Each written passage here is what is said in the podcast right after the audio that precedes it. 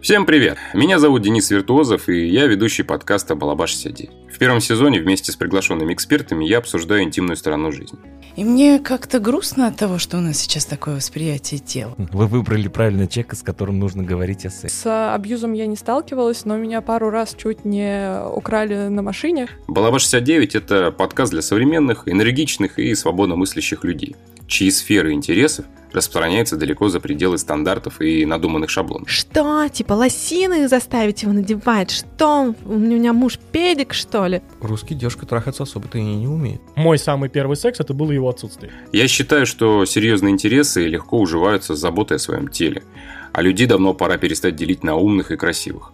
Главный враг секса в длительных отношениях – это теория половинок. Девушка 13 лет была в полной уверенности и во власти мифа, что э, невозможно забеременеть во время э, первой менструации. В подкасте мы боремся со стереотипами и продвигаем идею уважения к индивидуальности, как своей, так и окружающих. Люди применяют насилие, особенно женщины, сами к себе каждый день. То есть у меня нету цели там э, завести семью и прочее. Я просто знакомлюсь и общаюсь. Нас объединяет здоровое отношение к сексуальности и ее исследование. Говорим, что мы продаем не, не секс-игрушки, а мы продаем человеческое счастье. С одинаковой легкостью и вдумчивостью говорим о сексе, отношениях, искусстве, поп-культуре и правах человека.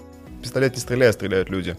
Поэтому порно ты можешь использовать и во вред, можешь использовать в пользу, просто думай, как ты это пользуешься. Ну, почему о сексе нельзя говорить? Надо говорить. Хочешь э, с женщиной жить, живи. Хочешь с мужчиной, живи. Хочешь, чтобы тебе там в попу трахали стропоном, пожалуйста. Без спроса кого-то бить – это не БДСМ, это абьюз. Здесь нет запретных тем.